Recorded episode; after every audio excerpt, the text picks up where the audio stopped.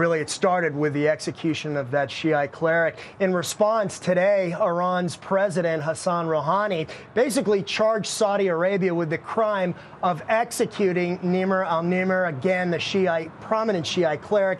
He was executed, as we know, along with 46 others in Saudi Arabia on Saturday. And that, of course, sparked the violence, the attack on the Saudi embassy in Tehran that we saw over the weekend, and then the weekend worth of protests among Shiite protesters in Tehran. And really, the fallout from all this continues. Saudi Arabia cut ties with Iran, uh, ordered Iran's diplomatic mission to basically get out of the country. And now, Bahrain, as we know, the little small country, severed ties with Iran. Uh, the UAE downgraded its relations with the Islamic Republic. And now today, Greta, Kuwait also said that it's pulling its ambassador from Tehran as well. We've been seeing the protests continue in Tehran, in Bahrain, also in Baghdad. You know, protesters there clashed with police, also in Bahrain as well. And so, really, seemingly, Greta, the crisis worsens day by day and almost hour by hour, as we've been seeing the last couple days. And really, the concern